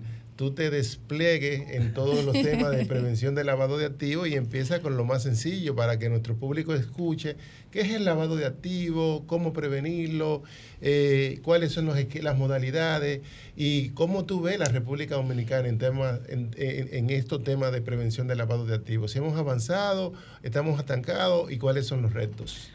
Bueno, muchas gracias primeramente, gracias a Dios, gracias a ustedes por darme esta oportunidad. Bien, Bien, eh, siguiendo la línea, eh, el lavado de activos es es algo sencillo, dar apariencia de legalidad a un dinero que proviene de fuentes ilícitas. Eh, el lavado de activos hay que tenerlo, to- todas las instituciones, tanto financieras como no financieras, están expuestas a ello. Y es por esto que los países preocupados por todo esto crearon hace ya en 1989 a través de la Convención de Viena, crearon lo que se llama las 40 recomendaciones del GAFI a través de, este punto. Y allí ema- emanaron una serie de requisitos y reglamentos que son como si fuera el ABC para todos los países. Y todos los países que firmaron ese tipo de acuerdos, entonces están tendentes a cumplir con ellos. Y a través de estas 40 recomendaciones que fueron en ese tiempo, que luego se eh, modificaron con los años, incluyendo otros tipos de delitos, porque en ese momento existían unos delitos y luego se fueron desarrollando, ya en el 2012 se fueron incluyendo otros puntos. Nuestra ley, que surgió en el 2002, por la ley 7202, ¿recuerdan? Eh, tenía allí varios aspectos de estas 40 recomendaciones y no fue hasta el 2017 cuando surge la ley 155-17, 15 años después, donde se, incluyen una serie de delitos que ponen en relieve a todos aquellos eh, que, de, crímenes que promueven el dinero ilícito. Y allí entonces es cuando eh, se, crea. Eh, este ambiente, ¿verdad? Que, el, el público comienza a conocer del tema. Y fíjese que teníamos ya 15 años, pero es cuando ya de 2017 para acá, donde se está haciendo cumplir a través de los diferentes organismos nacionales e internacionales el tema del lavado de activos. Gerson, también a partir del año 2017, que es una cuestión que se evalúa desde el punto de vista de la ley 155-17, se habla mucho de sujetos obligados. Y la gente de a pie considera muchas veces que un sujeto obligado es una financiera o un negocio.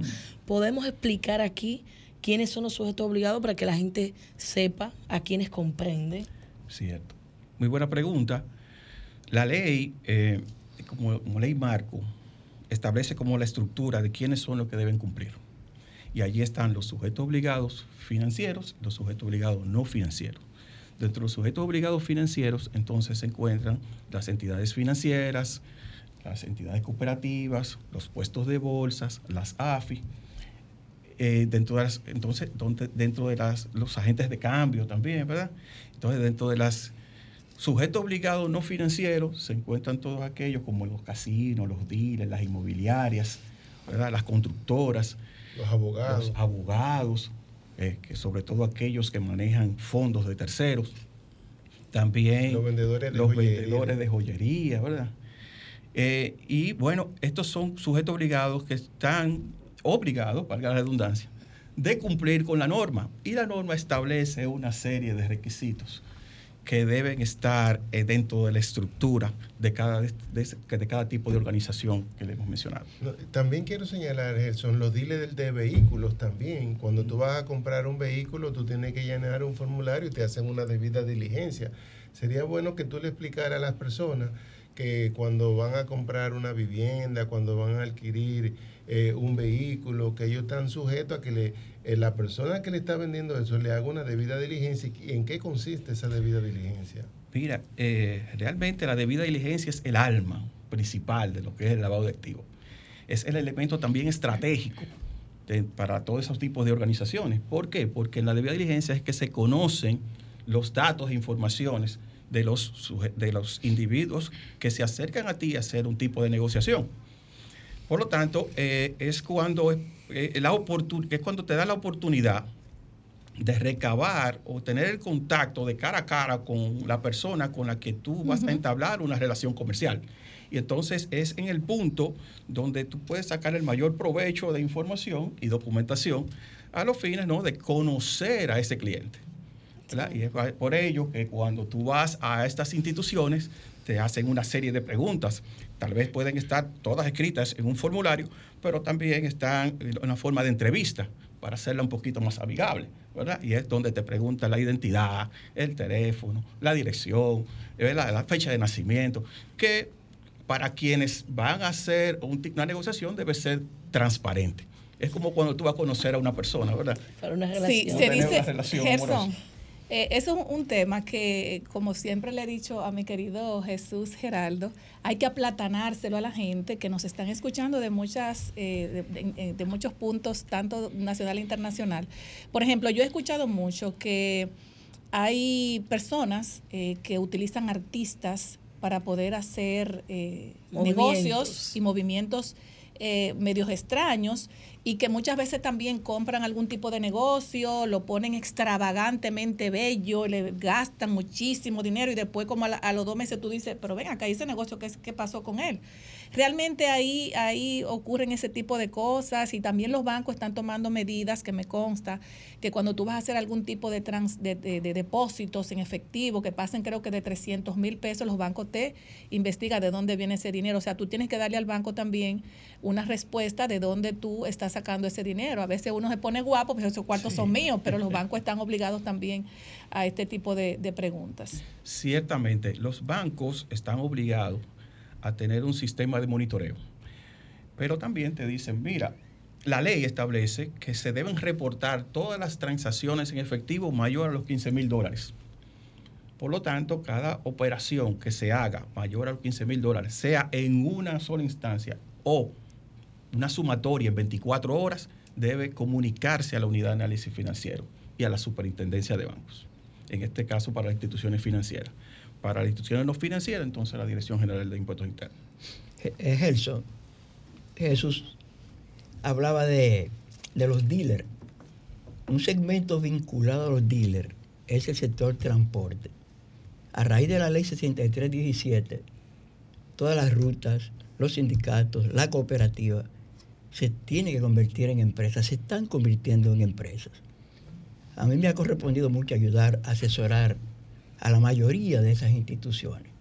No me he encontrado que con las SRL no hay tanto problema. Sin embargo, con la SAS, Sociedad Anónima Simplificada, que tiene que tener capital mínimo de 3 millones de pesos, hemos encontrado la siguiente dificultad. El que era secretario general del sindicato o dueño de la ruta quiere mantenerse como accionista mayoritario.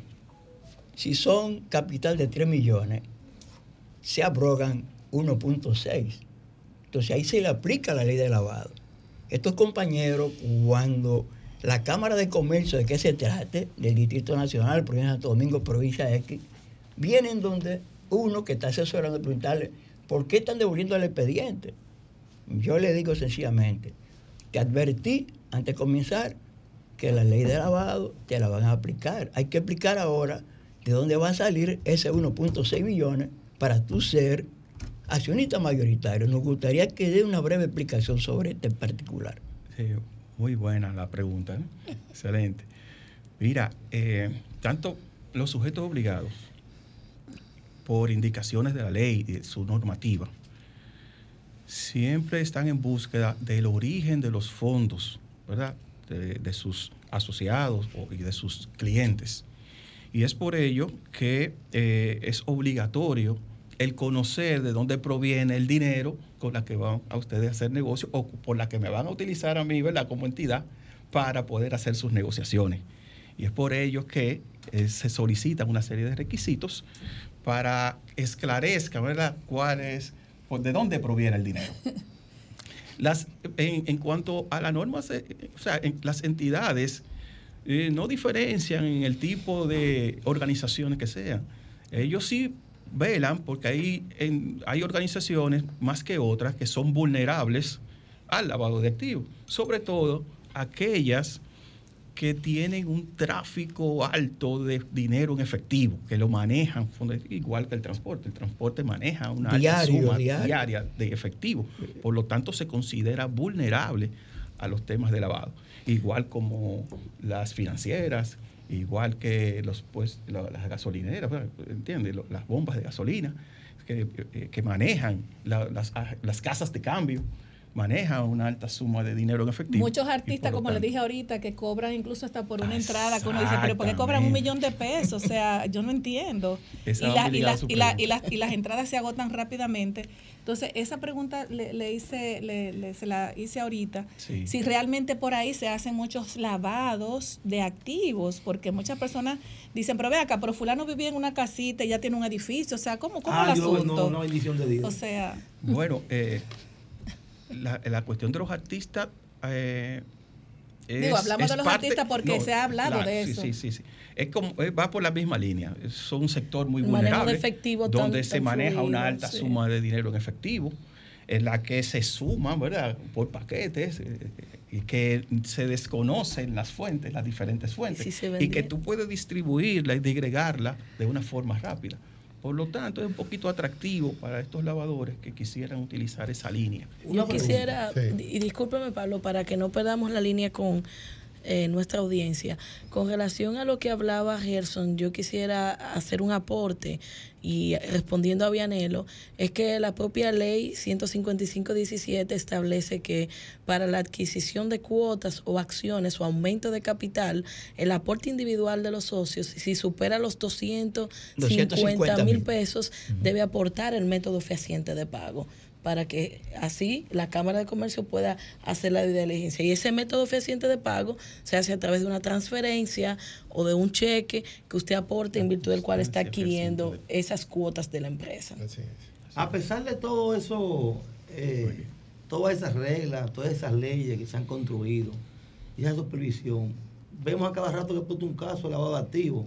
¿Por qué? ¿Qué es lo que pasa? Pero ¿a cuáles casos tú te puedes referir en- específicamente para...? No, bueno, a cada rato sabemos que fulano está preso por lavado de activos, que el otro está preso por lavado de activos, que... Ese es un buen punto que tú acabas de señalar. Fíjate que en las diferentes noticias que han surgido, los diferentes casos que ha suscitado, eh, además de la infracción que se le va colocando, ¿verdad? Al final te colocan siempre la, y lavado de activos. Exacto, a eso me ¿Verdad que sí? refiero, A eso- siempre, eso por esa el línea, imagino que viene. Por si acaso. ¿Y es por qué? Porque la ley también establece lo que son los delitos precedentes. Y hay más de 30 delitos precedentes. que No solamente es el narcotráfico, no solamente es eh, el terrorismo. También está la corrupción, el desfalco, la estafa. enriquecimiento ¿verdad? ilícito. enriquecimiento ilícito. Evasión de La impuestos. evasión de impuestos. Trata Son de personas. trata de personas. Venta de órganos. Venta de órganos. Eso es. Entonces, es por ello que en la medida en que el caso se va ventilando, entonces si el juez señala algún tipo, ¿verdad? O, o- o- ¿cómo se le O llamaría? determina. Determina, Determina. ¿verdad? A- de que hubo un dolo con un delito relacionado a eso que indica la ley, entonces puede y, en, aplicarse. y es en base a la prueba. Y en base a la Eh, eh, en base a- y eso yo quiero hacer un aclarando, porque a veces eh, se quiere acusar a los bancos como que tienen sistemas débiles a nivel de prevención de lavado de activos. Y entonces dice, mira, a un chiquito le piden muchísimas cosas, pero este grande movió mil millones, dos mil millones, dos mil quinientos millones.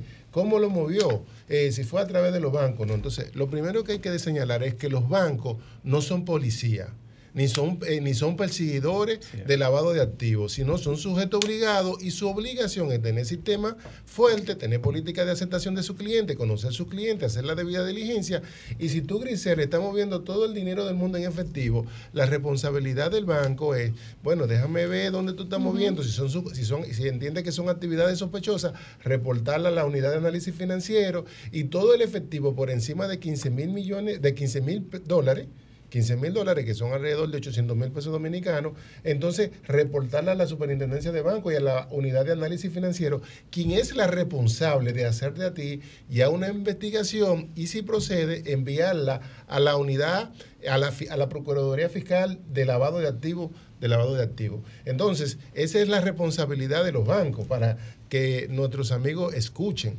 Entonces, no es que, ah, que los bancos pueden ser eh, utilizados, claro, y para eso eh, la superintendencia de Claro. bancos le exige mecanismo, eh, sistema, programa fuerte de, de tu Las evaluar- alertas, de- esas de- de, alertas. alerta para Claro. evitar que los bancos se filtren el dinero Claro, por ahí. así es. Claro, eh, de hecho, eh, uno de los principales.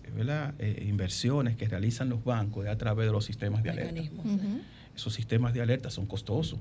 Ese personal que es el responsable de velar porque esto, por, por prever y hacer cumplir esta norma, también es un personal ya bien acabado y, también tiene su costo. No, y es tan tarde cuando tú, por ejemplo, estás en cualquier, en, cualquier sitio del país o, o, has via- o- o estás en cualquier país del mundo eh, y tú pasas la tarjeta por 3 mil, 4 mil dólares, por ejemplo, repetida, ya una vez te- los bancos te, te hacen una alerta y te llaman, o sea, para alertar porque hay muchas personas que te Puede hackean. ser un las- fraude. Puede ser un fraude. Eh, Gerson, usted hace referencia a un personal costoso cuando habla de la supervisión y de tener los debidos cuidados y debida diligencia. La ley hace referencia también a un oficial de cumplimiento. Y em, yo soy abogada y cuando le hablo de eso a algunos clientes dicen, ¿cómo? ¿Y yo? ¿Y por qué yo lo necesito? Eso es para los bancos. La gente siempre se orienta a pensar que un oficial de cumplimiento y esta rigurosidad de debida diligencia es para ciertos actores la ley en ese sentido, qué es un oficial de cumplimiento y quiénes lo requieren para una actividad enmarcada en el cumplimiento de la ley actualmente. Excelente. Vamos, vamos a tomar algunas llamaditas. Eh, eh, Romer, por favor, ponte el audio. Comunícate 809-540-1065. 1-833-610-1065 desde los Estados Unidos. Sol 106.5, la más interactiva. Bueno, señores, pueden conectar con nosotros al 809-540-165 y pod- podrán hacer sus preguntas a Jesús Geraldo Martínez, tu consultorio financiero. Así es que nada, esperamos sus llamadas y, y esto de, del lavado de activos es un tema muy amplio, un tema que, que no solamente es a los bancos, sino que nos afecta a todo, a cualquier persona de una comunidad que lo pueden utilizar, como decíamos, como mula, Hasta ¿verdad? las iglesias, sí. Hay iglesias, Sobre incluso todo. que vimos un caso de un pastor en, no sé, en una iglesia, creo que en Santo Domingo Este, que utilizaba la iglesia para poder lavar dinero, o sea, recibía cantidades monstruosas y era una, una organización... Hay eh, varios pastores. hay no, y, y una organización que estaba compuesta por, eh, por diferentes personas de, de- de otros países, o sea que eh, hay que tener mucho cuidado para que esas personas que te utilizan no te, no te, no te metan al medio, como decimos en, en nuestro país. Así es. Bueno, la ley también indica de que debe haber una persona responsable de velar porque estos requisitos que impone la ley se cumplan dentro de la organización, un sujeto obligado, y a eso es lo que le llamamos el oficial de cumplimiento. la persona responsable de hacer cumplir esta norma dentro de la organización. Este oficial de cumplimiento debe tener un perfil. eh, los, el área financiera es muy rigurosa, incluso para mí es la, la única, el único puesto ¿verdad? que tiene una circular emitida por la superintendencia de banco con una serie de requisitos, de tanto del perfil como de funciones, para que se cumpla dentro de la organización. Y eh, esta, este oficial, como tiene que velar por ello, es quien debe administrar, ¿verdad? Y crear, diseñar y elaborar lo que son las políticas y los procedimientos dentro de la organización tendentes al lavado, de- a la prevención, de remitir los reportes de operaciones sospechosas, como bien dijo el señor Jesús Geraldo, de remitir los reportes de transacciones en efectivo, ¿verdad? Y de velar también de que es- esté sujeto a una auditoría externa independiente que evalúe la eficiencia de su programa de cumplimiento. Gerson, ¿y qué consejo tú le das? Tenemos una- Pero tenemos una llamadita. Buenas tardes, desahógate. Sí, buenas tardes, Primitiva. Un abrazo. Hola, Primitiva, ¿cómo estás? Estamos vivos por la gracia. Adelante. Amén. Bueno, nada, a los invitados, que el Señor le proteja y al pueblo dominicano y, y el mundo. Eh, invitados, eh, ¿por qué eh, creo que la superintendencia de valores que tiene que actuar cuando, se, cuando un ejemplo, el señor Mantequilla, el señor Jairo, eh, toda esta, no, la cooperativa yo creo que no tienen que ver, pero toda esta gente que, o sea, que prestan dinero, no, que prestan no, que cogen dinero y que, y que dan esos esos esos réditos y esa cosa tan alta. ¿Por qué no se actúa rápido para que el pueblo no sea engañado? Y lo otro es que me gustaría que pongan como tema para, para alguna ocasión, eh, espérese que se me está saliendo, eh, la, la pública privada, ¿cómo es el asunto? Alianzas Sí, sí, público-privadas. sí, me gustaría escuchar ese tema, gracias. Muy bien.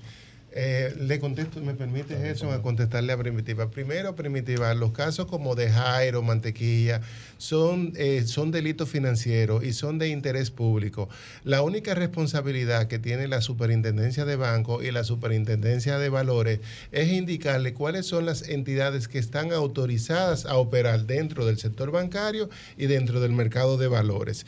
Ellos siempre están haciendo alerta de que no se dejen engañar por personas que ofrezcan altos, al- altas tasas de interés por los depósitos. Y entonces, como esta, estos delitos financieros le corresponde a la unidad de delitos financieros de la Procuraduría General de la República, una unidad que formó la magistrada Jenny Berenice en el año 2018. Bien, con el apoyo de la Superintendencia de Banco para atacar estos tipos de delitos.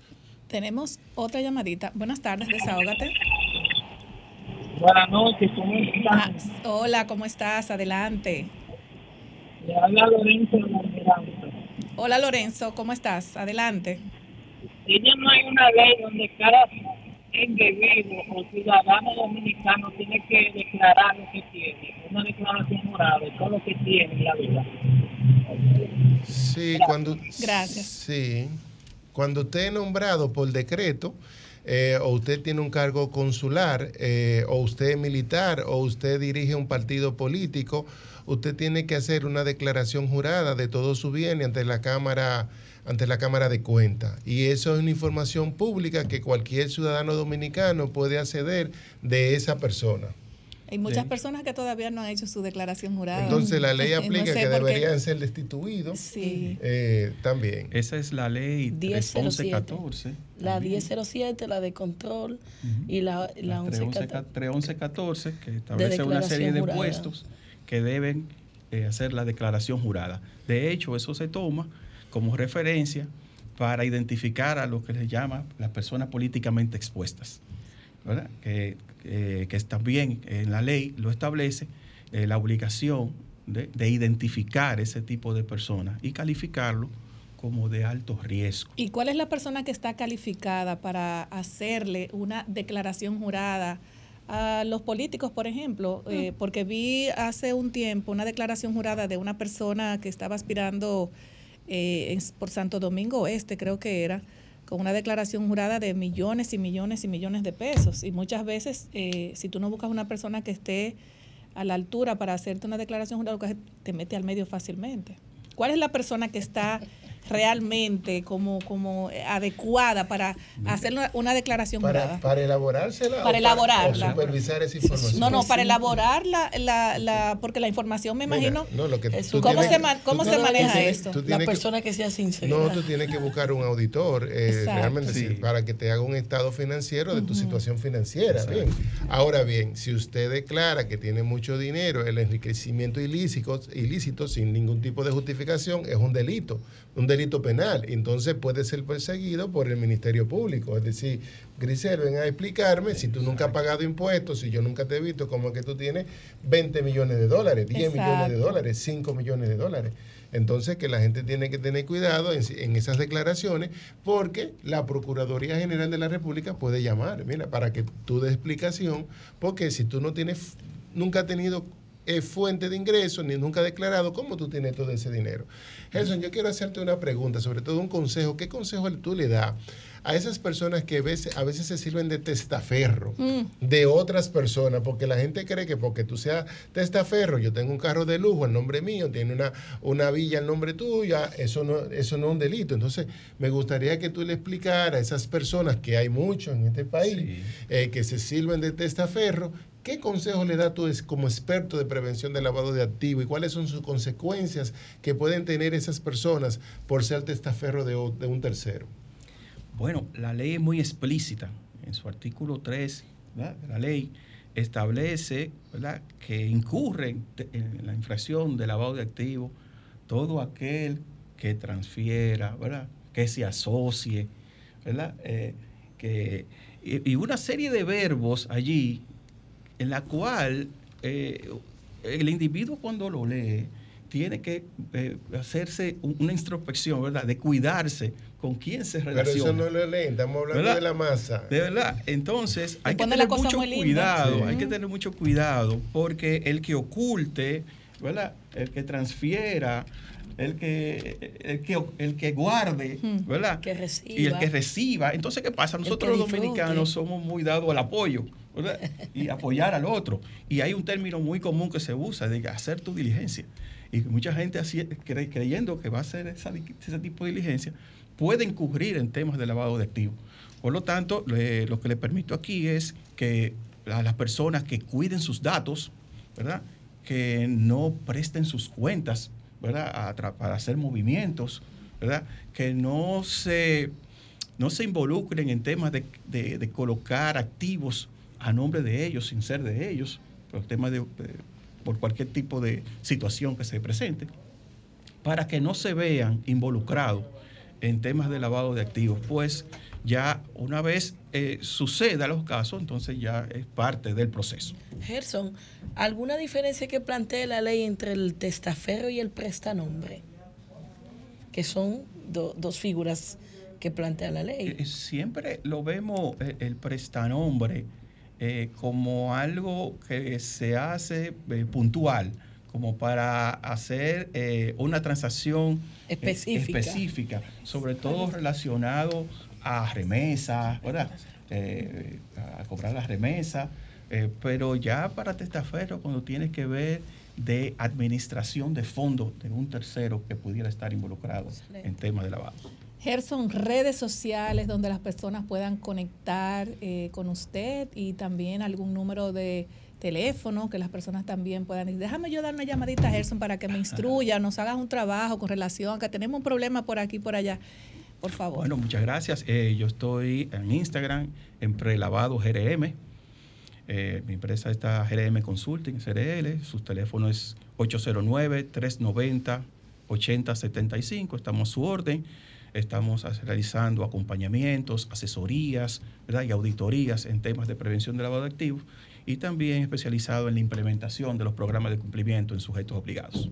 Bueno. Muy bien, agradecerle a Gerson Ruiz su participación en el día de hoy en tu consultorio financiero, quien nos ha podido orientar de los temas de prevención de lavado de activos, sobre todo a las personas, no dejar prestar su nombre, no dejarse ser sorprendido ni prestar sus cuentas bancarias y las consecuencias que tiene. Muchas gracias, Gerson, y que se repita la visita cuando Muchas tengamos gracias. un tema de, de importancia de, de que de estos que suenan. como Claro, claro que sí. Y nosotros muy contentos también de que este segmento, tu consultorio financiero con Jesús Geraldo Martínez, nos haya traído este tema muy importante que está en boga por todos esos problemas que están pasando y para que la gente también abra los ojos, que no se dejen coger de JLP, como decía Alvarito Albelo. Jesús, gracias por Gracias siempre eh, tratar temas interesantísimos para nuestro país y la diáspora y recordarle al pueblo dominicano que estaremos cuando el próximo sábado, donde vamos a celebrar algunos, donde vamos a, a- a- a 28. darle algunos regalitos a, a nuestras a nuestros radioescuchas por los tres años ya que cumplimos. Muy bien, Bueno, muy claro que bien, sí. un Yo voy a estar, que- voy a estar menos joven, yo cumplo años la semana que También, viene. ah, bueno, pues ese bizcocho Voy viene. a estar más vieja.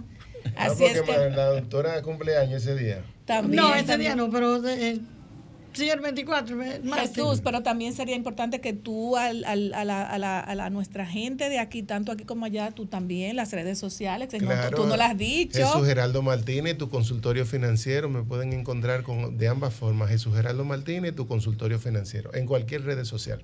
Eh, pero todavía en TikTok no. En TikTok. no. Viene pronto. Trabajando en eso. Viene pronto TikTok. Bueno, señores, muchísimas gracias por, por, por compartir estas dos horas de programación a Gerson, el eh, invitado de tu consultorio financiero, Jesús Geraldo Martínez. Muchísimas gracias por estar con nosotros y a todos nuestros compañeros y a la diáspora. Un saludo y un abrazo muy especial para todos. Y nos vemos cuando? El próximo Sábado sábado 28. 28, Dios mediante. Así es Tu que bye bye. consultorio financiero con Jesús Geraldo Martínez fue cortesía de Ban Reservas, el banco de todos los dominicanos. VHD, el futuro que quieres.